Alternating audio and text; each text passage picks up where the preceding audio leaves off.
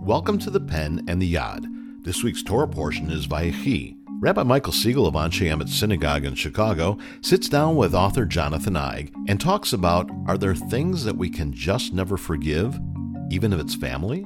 Let me ask you a personal question. Have you ever had a relationship with a person who did something that affected you so negatively that you simply decided, I can't ever have anything to do with this person again and simply cut off the relationship? Yeah. Um, I definitely don't want to go into too many details. No. But um, I did. I can think of one where I was so hurt and so um, shocked that the person would behave that way that I just decided I could never have any contact again. And, and it was painful for me. Um, and I've thought about this person again often, and um, but I never had contact again. Huh. Because in a real way, I think all of us, by the way, have have moments like that. We have relationships like that. I say, I just can't. I just can't know you anymore. I can't. I can't do this anymore. This just hurt too badly, or I'm just. I don't want to be associated with somebody who would act this way. In some ways, it's you know like amputating the limb. You you feel like you just can't you can't even think about. That's maybe not a good analogy, but you can't even think about a way to go forward. So it's easier just to say history done. We're going to pretend I never knew you. And you can do that, but with family, it's much harder. That's different. And this person was not family, but with family, it's a lot harder because there's always this connection, not just this history, this shared experience of having come from the same place and come from the same people. But there's a sense that you belong, that, that this is, you know, this is, you're, you're connected in the deepest possible way. Right. And so when people say, well, you should really just bury the hatchet, you're thinking about burying the hatchet inside of them, right? Yeah, and sometimes the emotions run stronger because it's family and because you expect more from family. So when they disappoint you, the feelings run even hotter. And this really is a great introduction to our Torah reading because that is exactly the issue that Joseph is going to face. In the portion of Vayechi, Jacob gathers his sons together before his death. Classic scene. We've seen this before with Isaac. And he's going to bless his children. The bulk of the portion is the blessings that he gives each one of his sons, which are sometimes chilling in their frankness and also it feels as though there's a judgmental quality to them as well. They can be very harsh. Jacob dies. Joseph attends to his burial, which is an interesting subject in and of itself. But when Joseph returns, his brothers wonder to themselves if now that their father has died, if Jacob is going to really punish them. And they have precedent for this. They remember, they must have known, that when their father stole the birth blessing that their uncle Esau said, When Isaac dies, I'm going to kill my brother. So here's this classic family pattern repeating itself, and the brothers are terrified. You can't blame them, can you? Yeah, although it suggests that maybe they haven't really. Uh healed their relationship. They don't trust one another, at least not yet. They haven't overcome all the suspicions and the doubts that have been created by their history together. Right. How do we deal with something that's too good to be true? Right. How do we deal with the person who acts better than you? You think, I, I never do that. Well, Joseph has all the power because he forgave them. And what have they done in return to show Joseph their love and trust? Right. So part of it's the imbalance in the relationship and their own sense that you know a i wouldn't have done this and b how do we re- even possibly reciprocate so what they do is something even more terrible they pretend that jacob has left sort of a last a secret message that they're to deliver to joseph not jacob himself but he gives it to the brothers saying you know i know what happened years ago but you got to forgive your brothers that's my will and they and they deliver this message to joseph and Joseph's response is so interesting. I mean, how would you think about it for a minute? How would you react if you knew that you had done this amazing act of forgiveness, that you had forgiven when these people didn't really deserve your forgiveness, and now they're lying to you again? Now they're, you know, kind of they sully they're sullying the whole act. Yeah, it's well, it's you know what happens when a spouse cheats and gets forgiven and cheats again, right? Or what happens when someone lies to you and, and you do all the work to rebuild the trust and then they lie again? These are not unusual occurrences. This no. is family. This is what happens in families all the time. It does. And I think any of us can think about what would I do in this moment, especially with somebody, a family member, a brother, a sister, cousin. I would tell them that this is it. We're done. But that's not what Joseph does. What Joseph does is he cries. And then he says to his brothers, Have no fear. Am I a substitute for God? Beside, although you intended me harm, God intended it for good. So Joseph is wearing those historical goggles that we've talked about before, sees God in everything. But I want to suggest to you what the rabbis would call the nafkamina, the practical application of the story, is that in some relationships that are really important to us, there are more important things than being right. And I think that that's a big part of the story that we're not going to be able to go forward in our lives.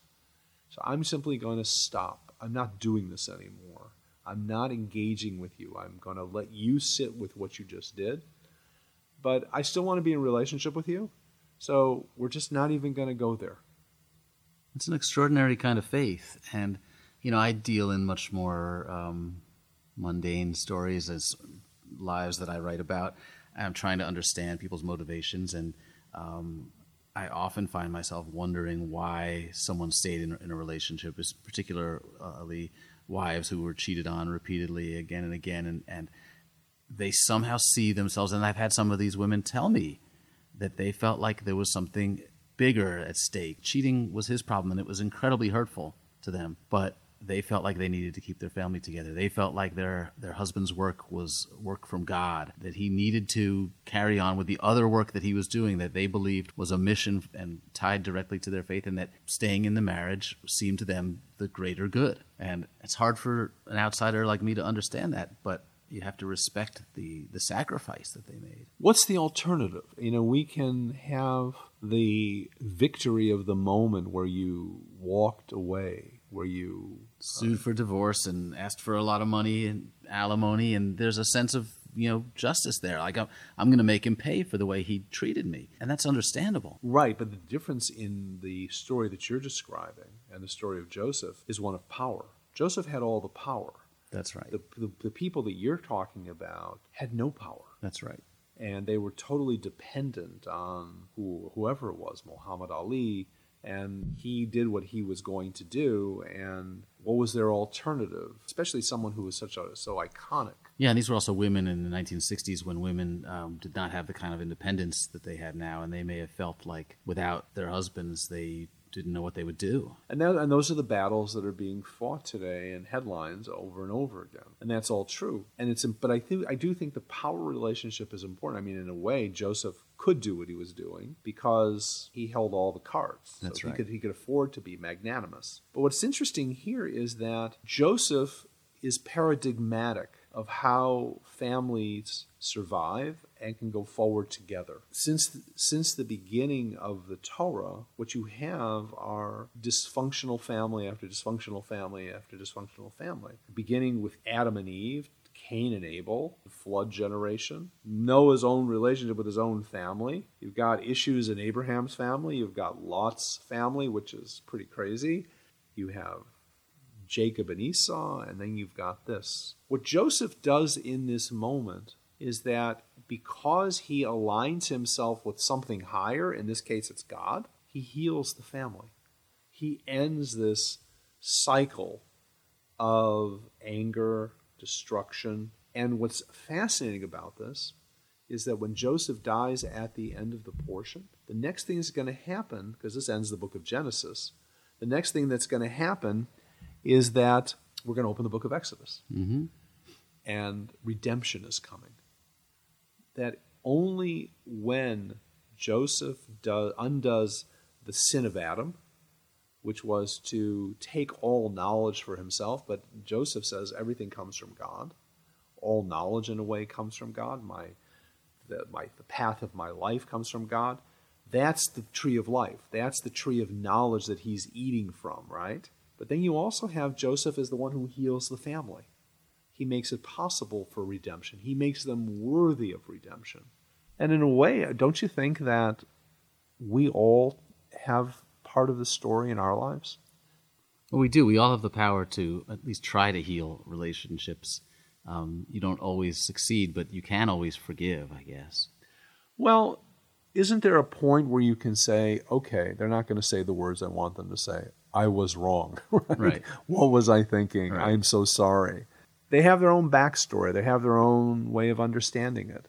But when do I? When do we look into each other's eyes and say, my relationship with you is too important to me to allow it to be destroyed on the rocks on the shore. I'm just not going to do it. Yeah, I think that requires. We may not have the power of Joseph, but we have to. Uh, we you have to have some humility to sort of say, I have to accept the people the way they are. I have to accept the fact that he can't say what I need him to say, and I'm just going to move on and genuinely love this person for the parts that I can. There are things that are more important than my feelings in the moment, and family's one of them because the resonance of that. There was a film Avalon, and in the film you have two brothers and that famous scene where younger brother's family would wait endlessly for the older family, the older brother's family to come, and that it was the job of the older brother to carve the turkey on Thanksgiving. And one year the, the younger brother couldn't wait anymore; it was just too humiliating, and he cut the turkey, and that was the rift in the family. But all but, but so many families have stories just like that. I can't uncut the turkey. I can't fix it. I can't go back and undo it. But can we just love each other and go forward? Because there's something bigger here at stake, which is the family and the resonance and how this gets carried down into generations. That's the story. That's um, that's Joseph and his brothers. And the Torah is telling us it makes for redemption.